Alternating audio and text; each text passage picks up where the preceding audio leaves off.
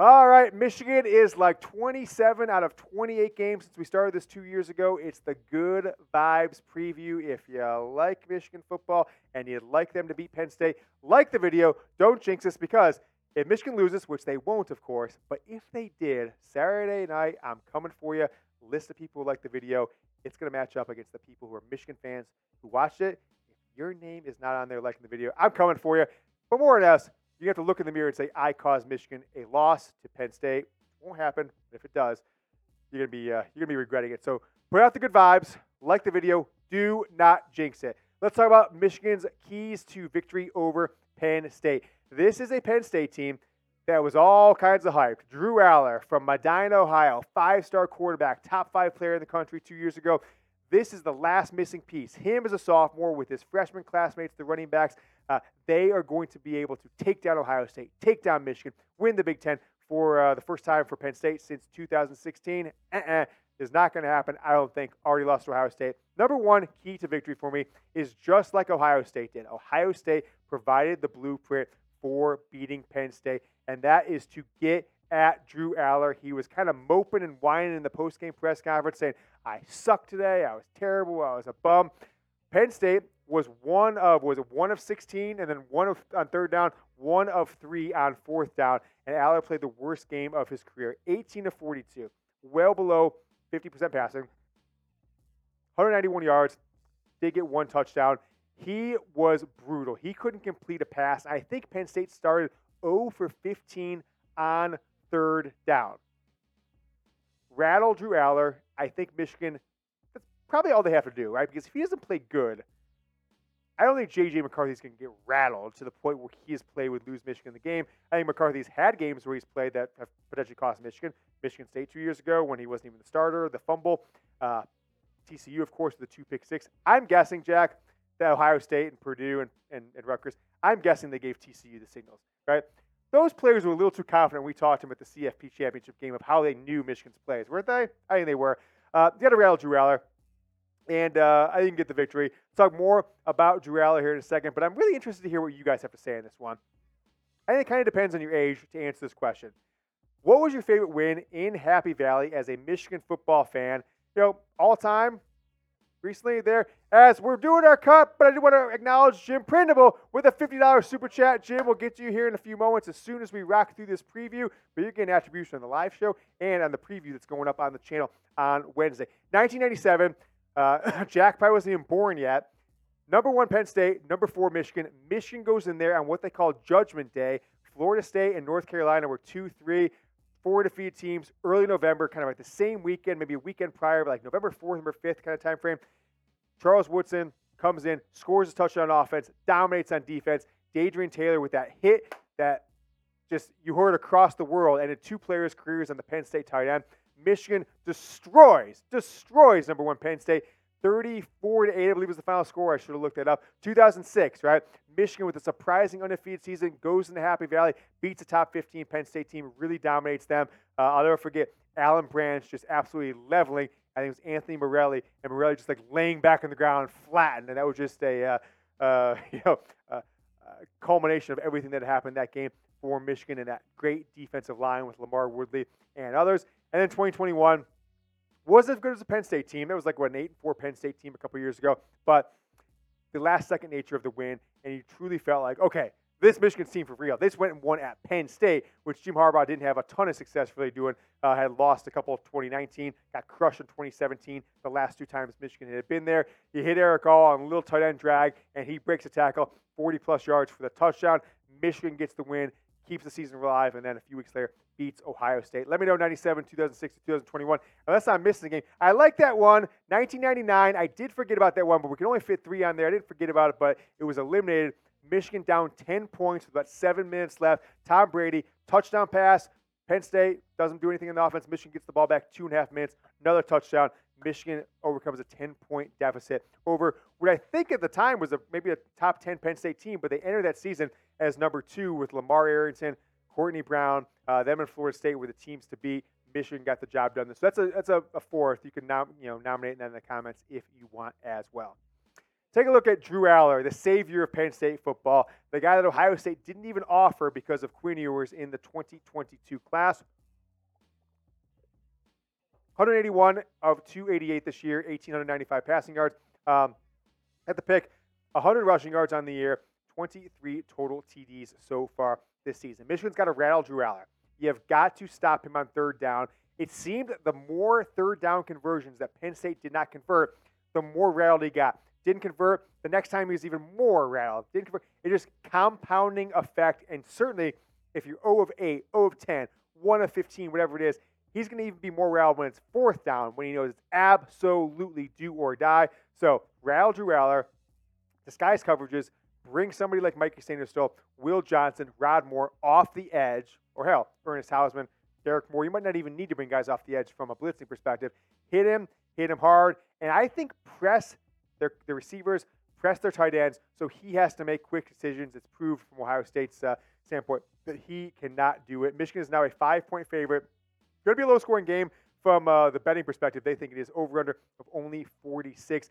Both these teams, neither of these teams have given up over 30 points uh, this year, and uh, these are two of the top scoring defenses in all of college football. Number two, I think the biggest flaw in this Michigan team so far, which is ironic because it is the strength of the last two seasons, has been the running game. If we flash back a year, let's all remember this. This was one of the breakout games for the Lightning and Lightning, Donovan Edwards and Blake Corum. And frankly, outside of the first couple games of the year, maybe even the first game of the year, the opener last year, outside of that, this was really the only game both these guys were fully healthy. Michigan ran for 418 yards, 260 yards in the second half. Corum and Edwards, the two touchdowns, they look unstoppable. I'll tell you what I'm to be looking unstoppable for. It's my prize picks this week, folks. I am so confident. I usually do three picks, but I only went with two this week. And I want to tell you a little about prize picks here on the Michigan Football Report. It's the ultimate daily fantasy sports platform that takes your passion for sports to the next level. This week on prize picks, I am selecting. I've got CJ Coldridge Stroud. Everyone loving this guy, loving him up. He's going to do everything. I think the number's too high this week. I'm going less than 248 and a half yards for Coldridge on Saturday against the Bengals, right? He's going north. Now, it's going to be in the 40s in Cincinnati, 50s, low 40s, 50s on Sunday, but we call him Coldridge for a reason. He's used to that air conditioning environment at NRG Stadium down in Houston. He can't play in the 40s, so I'm going less than 248 yards, but I think my guy Nico Collins has become his number one target, going more for Nico Collins. I put 10 bucks on it. I get those two right, right? Less for Stroud, more for Nico Collins. Boom. I win myself $30, risk 10 to win 30. PrizePicks is even offering a reboot policy so that if your entries stay in play, even if one of your players gets injured, so let's say one of these guys gets injured in the first half, doesn't come back for the second half, uh, it doesn't ruin my entry. It keeps it going. PrizePicks is the only daily fantasy sports platform with an injury insurance policy. PrizePicks is really simple to play. I can make my picks and submit them in 60 seconds or less. And I'm not playing against a bunch of fantasy daily fantasy pros, you know, who are just going to take advantage of a newbie like me who doesn't play this stuff a lot. I've been loving PrizePicks because of that exact reason. And I want you guys to get started using our code CLNS to get yourself a $100 deposit match. That's prizepicks.com slash CLNS. Get up to a $100 deposit match when you get started and make your first deposit with PrizePicks. Trust me, I wouldn't tell you about PrizePicks this many times unless I absolutely was having a ton of fun. Here's my picks for this week. Link is in the comments in the description or the live chat in today's Michigan Football Report. Take a look back at those running backs, Lightning and Lightning. 28 carries for 166 yards for Blake Corum last year. Averaged six yards a carry, 5.9, but got in the end zone twice with a long of 61. But the real story was the emergence of Donovan Edwards, right? What he did last year on the ground against Penn State 16 carries, 173, averaging nearly 11 yards per carry, two touchdowns. He took it to the end zone twice in that game, and Michigan dominated. They were up they were down 14 to 13 late in the second quarter. Got a field goal before halftime to go up 16 to 13, if you guys remember. And then dominated the game. What was the final score? 14 to 6, 41 16, I think it was. Michigan 41 17 won Michigan. So Michigan wins the second half 25 to 3. Now, the haters are going to say, oh, that's because Connor Stalions rolled out his play call. Yeah, right.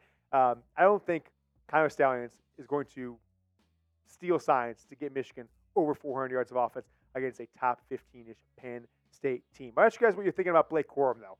Has not had an explosive year. He's gotten the end zone a bunch, 16 touchdowns, But every single one of those touchdowns, and I repeat, every single one of those touchdowns to Blake Corum has been less than five yards, right? He is basically being the beneficiary of a very efficient Michigan offense led by J.J. McCarthy. He's getting the end zones, he's scoring the touchdowns, but he's not creating for himself like we've seen dozens and dozens of times in his Michigan football career. So over under, I'm putting the number at 110, which is way more than he's averaging so far this year. But I think there's going to be a renewed focus going on the road against the top 10 team in the running game for this Michigan football team. Frankly, for me, Kalel Mullings, Donovan Edwards, they just haven't shown it this year. So I'm going to go over. I'm going to feel good this one. I'm going to go over for Blake Corum. Let me know what you guys are thinking. Over or under 110 for Blake Corum. How about number three? Play loose, block out the noise. One of the defining moments of this new era of Michigan football, 2021 and beyond, coming off that disastrous 2020 season, was the Michigan Nebraska game, Michigan Wisconsin game, like the fifth, sixth game of the 2021 season, where going to the fourth quarter, it was jump around, right? All of the Michigan players, they were going nuts doing the Wisconsin traditions, jump around to start the fourth quarter, rocking the stands.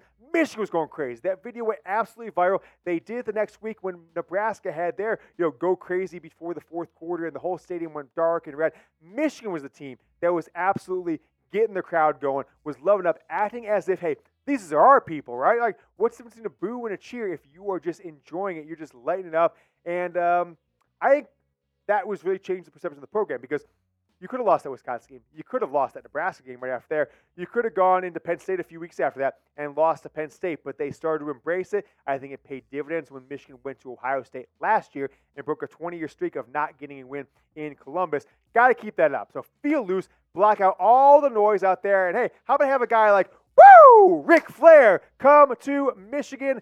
Was in Schembechler Hall on Monday. Harbaugh said, My energy was already sky high, but then got a visit from Nature Boy Ric Flair, a very close friend and trusted agent. He said that in the past, not in this book, though.